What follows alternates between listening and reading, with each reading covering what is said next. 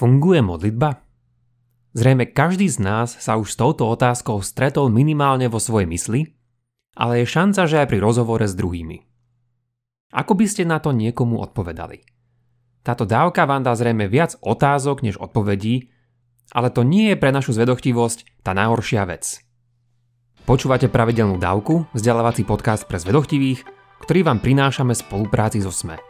Ja som Andrej Zeman a v mojich dávkach rozoberám otázky súvisiace s religionistikou. Podporiť nás môžete cez náš Patreon alebo priamo na náš účet a všetko info je na pravidelnadavka.sk. Veľká vďaka, vážime si to.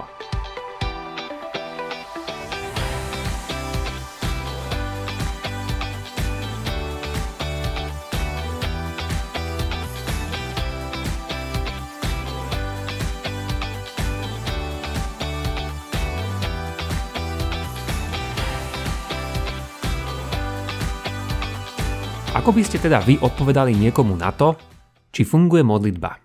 A zvlášť, ako by ste na to niekomu odpovedali, keby navrhol vytvoriť experiment, ktorým by sme to mohli zistiť?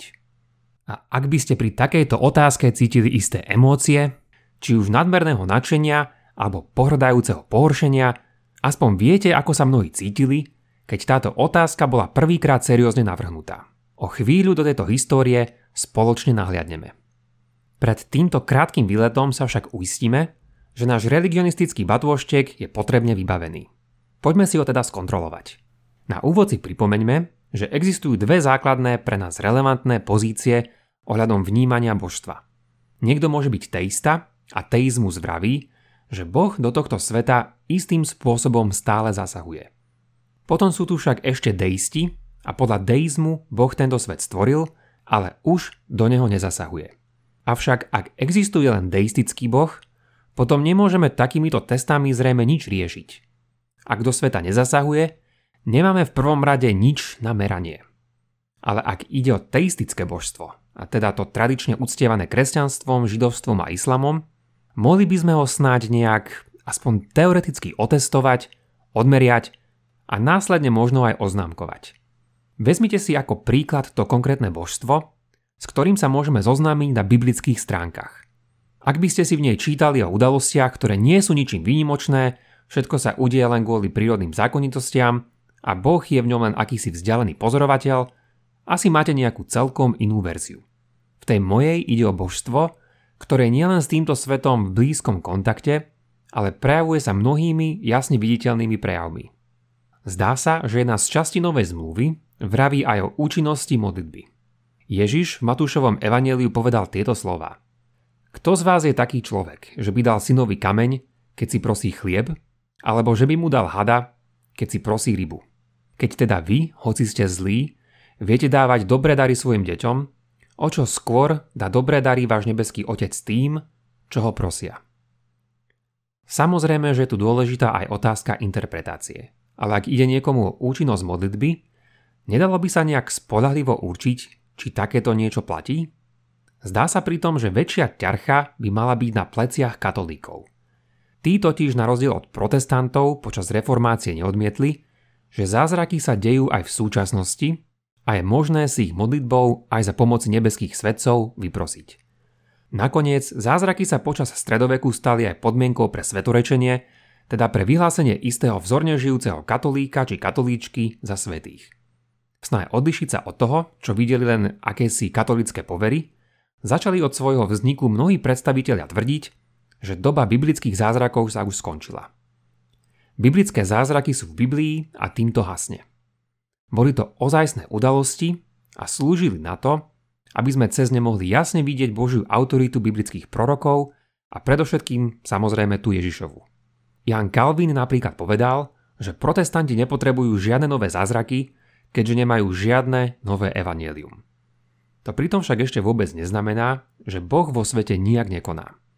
Nekoná len tak, ako tomu bolo pri biblických zázrakoch, kedy sa jeho moc prejavovala napríklad veľmi jasnými a priamými zásahmi, napríklad cez tie mnohé Ježišové uzdravenia. Boh však konal aj naďalej aj u protestantov, a to cez jeden z dvoch spôsobov. Prvý je prozreteľnosť. Prozreteľnosť si môžete predstaviť ako riadenia bez zasahovania. teda aby Boh dovedol udalosti tam, kde chce, nemusí vraj predsa stále usmerňovať pozemský chod svojimi nebeskými pákami. Boh predsa pozná všetko a pozná to všetko už pri stvorení, takže si to pekne vypočítal a potom tento svet so zákonmi len spustil. Ak vám to znie ako deistický boh, tak máte z časti pravdu. Ale boh z tohto pohľadu sa o svet stará a má v ňom svoje ciele a tiež neodníma, ako deisti, realitu biblických zázrakov. Druhý spôsob sú zázraky, ktoré však vnímali inak ako katolíci. Nemá to byť o tom, že uvidíme, ako sa Božia ruka zjaví z oblakov a spraví tu na zemi pár frčiek. Všetko totiž dokáže zvládnuť aj s použitím prírodných zákonitostí. Rozdiel medzi prozreteľnosťou a zázrakmi je teda skôr v miere ich dramatickosti, respektíve skrytosti, než v nejakom inom mechanizme. Keď sa napríklad na Anglicko chystali v roku 1588 zautočiť španielskí katolíckí Habsburgovci so svojou flotilou, no ich 130 lodí bolo rozhodených nepriaznivými vetrami, bol to prejav toho, ako chcel Boh uchrániť anglických protestantov od kontinentálnych katolíkov. Takže aspoň takto takéto veľmi stručné katolícko-protestantské okienko, hoci jedným dychom musím dodať, že definícia zázraku býva vždy čosi problematické. Už sme však pripravení ako tak zavítať do viktoriánskeho Anglicka pátrať po tom, či zázraky môžeme testovať alebo nie. Náš mentálny časostroj si nastavme na druhú polovicu 19. storočia. Vtedy sme sa ocitli akurát v dobe mnohých novovznikajúcich vedných disciplín a mnohých veľkých vedeckých debát. Jednou z najväčších bola otázka evolúcie a ako presne prebiehala. Niektorí z vás si možno pamätáte aj ten špeciálny rok 1859, kedy Darwin vydal po mnohých rokoch výskumu svoje dielo s názvom O pôvode druhov a postupne tým spustil novú vlnu týchto evolučných debát. Ak chcete o tomto pozadí počuť viac, môžete tak spraviť v mojich minulých dávkach. A zda nám nepríde prekvapivé, že Darwin má svojich priaznívcov a odporcov, ale tiež, keďže svet je komplexnejší než len akési dve možnosti, Existovali rôzne kompromisy medzi úplným príjmaním a úplným odmietaním Darwinovho prirodzeného výberu. Práve cez tento vedecko-historický príbeh sa dostávam k dnešnej téme.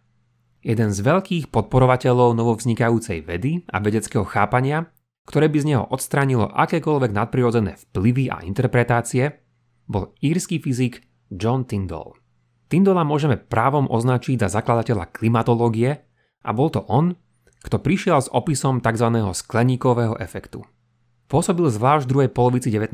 storočia a to bola teda tá doba, keď začal otvárať mnohé základné a zásadné otázky týkajúce sa účinnosti modlitieb. Ale tie nespadli len tak z neba a mali svoju pozemskú príčinu. Spomenuli sme už Darwina a jeho vplyv, ale ešte ďalší mali debaty súvisiace s historickosťou Biblie, čomu sa vraví aj vyššia biblická kritika. Do Británie začali totiž v tej dobe z Nemecka prúdiť mnohé tam vzniknuté myšlienky a vôbec celá akademická disciplína o tom, že Bibliu treba skúmať tak, ako každú inú knihu. A to nám má poukázať na to, že má v sebe rôzne historické nezrovnalosti a že mala vzniknúť celkom ľudským procesom. Existovali rôzne stratégie, ako na toto odpovedať, podľa toho, či ste boli povedzme kresťanský viac liberálny alebo viac konzervatívny učenec. Pointa však je, že tieto biblické hlavolamy teraz začali motať mozgové závity už aj ľuďom v Anglicku a museli teda na ne nejak reagovať. Ozývali sa tiež niektorí filozofickí velikáni. Napríklad už v 18. storočí prišiel s veľmi zásadnou kritikou zázrakov David Hume a v 19. storočí John Stuart Mill, ktorý tiež povedal, že argumenty pre zázraky nemôžu presvedčiť nikoho, ak im už dopredu neverí. A tak táto situácia viedla v 19. storočí postupne v istých kruhoch k istému napätiu medzi vedeckým vnímaním sveta a miestom, ktoré v ňom môžu mať zázraky. Takže na scéne už máme Darwina a jeho vedecké vysvetlenie, ktoré odobralo potrebu priamých božích stvoriteľských aktov a k tomu aj spomenuté biblické pochybnosti z Nemecka, snažiace sa vystrihnúť zázraky aj zo stránok Biblie. Spomeňme si ešte jednu vec, ktorú sme doteraz obišli. A to je to, že samozrejme, že existujú rôzne typy modlitieb, adresované nielen odlišným bytostiam, ale s rozličnými účelmi, v rozličných situáciách a určite aj líšiacim sa vnútorným stavom modliaceho. Takže ak akýsi skeptik povie, že modlitby určite nefungujú, musíme azda uznať, že ide naozaj o široko siahle vyjadrenie. Aj tí najväčší pochybovači musia vidieť, že náš svet by v pohode mohol fungovať tak, že aspoň niektoré typy modlitieb sú v ňom v istých kontextoch vypočuté aspoň istým spôsobom. Minimálne to nie je žiadne logické protirečenie. Otázka je, či sme naozaj v takom vesmíre. Preto naraz odmietnúť všetky zázraky, či už tie dnešné alebo dávno dávne, sa môže javiť ako nejaké odvážne tvrdenie. Pri tomto by niekto aj mohol obrátiť milov citát na ruby a povedať Nik nemôže plošne odmietnúť všetky zázraky, ak ich už dopredu neodmietol. Ako sa teda dostaneme z tejto situácie? Hrozí nám tu tak povediac zázračný pad?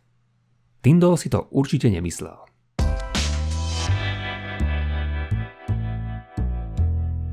To, s čím prišiel, už možno napadlo i vám. Tvrdil, že jediný spôsob, ako sa v tomto pohnúť dopredu, je účinnosť modlitby otestovať.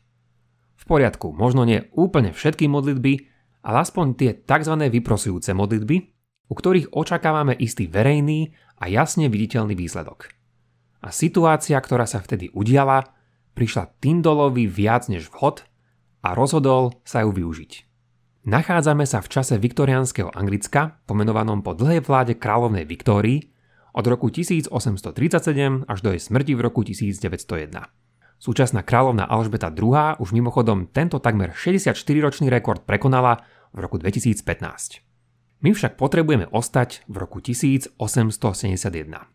Na konci tohto roku totiž ochorel na týfus kráľovní najstarší syn a nástupca na trón, ktorým bol welský princ Albert Edward. Keďže 10 rokov predtým zobral na túto chorobu jej manžel, princ Albert, Kráľovna sa bála, že by sa táto nepríjemná história mohla opäť zopakovať. Kráľovna Viktória preto vyzvala predstaviteľov anglikánskej cirkvy a aj celý národ, aby sa modlili za synovo zázračné uzdravenie. Tak sa aj stalo a ten sa našťastie nakoniec úspešne vyliečil. Kráľovna dala preto usporiadať v londýnskej Westminsterskej katedrále veľkú ďakovnú bohoslužbu, no viacerí významní vedci, vrátane Tindola, sa na tejto udalosti odmietli zúčastniť. Naopak, Tyndall napísal a zverejnil článok, v ktorom vyzval vykonať testovanie, ktorým môžeme odmerať účinnosť vyprosujúcej modlitby. Ak by niekto tvrdil, že verí v modlitbu očami viery a že je o nej ako si vnútorne presvedčený, to je jedna vec. Ale verejne vyzývať veriacich za vyzdravenie a potom slávnostne tvrdiť, že to bolo vyššou mocou, to už bola pre neho iná šálka anglického čaju. Preto navrhol po príklade istého chirurga Henryho Thompsona zorganizovať takéto dlhodobé testovanie, ktoré malo trvať 3 až 5 rokov a následne sa mali výsledky porovnať. Kľúčové tu malo byť jedno nemocničné oddelenie, za ktoré sa mali ľudia pravidelne a intenzívne modliť. Nakoniec sa však takýto experiment neuskutočnil a na ich realizáciu sme museli počkať až ku koncu 20. storočia. Debata sa však týmto pádom rozpútala a niektoré reakcie si asi viete predstaviť. Jedna všeobecne rozšírená reakcia bola pohoršenie. Ak chceme takýmto spôsobom nebesia testovať, tak v prvom rade najskôr nechápeme Bože úmysly a konanie. Modlitbou predsa nemôžeme Boha nikdy donútiť, aby konal, podobne ako dieťa svojou úplnivou prozbou nemôže svojho rodiča ničím zaviazať. Ak rodič predsa nedá dieťaťu to, o čo žiada, vôbec to neznamená, že je to zlý rodič, ale skôr naopak – a tiež to neznamená, že pre dieťa tým pádom nemá žiadny zmysel rodičia o niečo prosiť. Inou súvisiacou námietkou bolo to, že modlitba, podobne ako aj ľudské vzťahy, je naozaj o vnútornom nastavení, o srdci a nie nejakej chladnej matematike. Ako na to odpovedal Tyndall a mu podobný, si asi tiež viete predstaviť. Jeden z jeho spolubojovníkov bol Francis Galton. Ten bol mimochodom aj Darwinov bratranec ktorý vytvoril aj modernú meteorológiu, forenzné využívanie otlačkov prstov, ako aj pojem eugenika, čo je samozrejme ďalšia veľká téma. Jednou z odpovedí teda bolo, že ak je modlitba o srdci a vzťahu s Bohom, potom do toho neťahajme žiadne údajné zázračné uzdravenia. Ale ak by mali byť modlitby účinné, zrejme by sme mali vidieť ich najväčší dopad u tých, za ktorých sa modlíme najviac. Teda u členov kráľovskej rodiny, kňazov a zvlášť u zahraničných misionárov.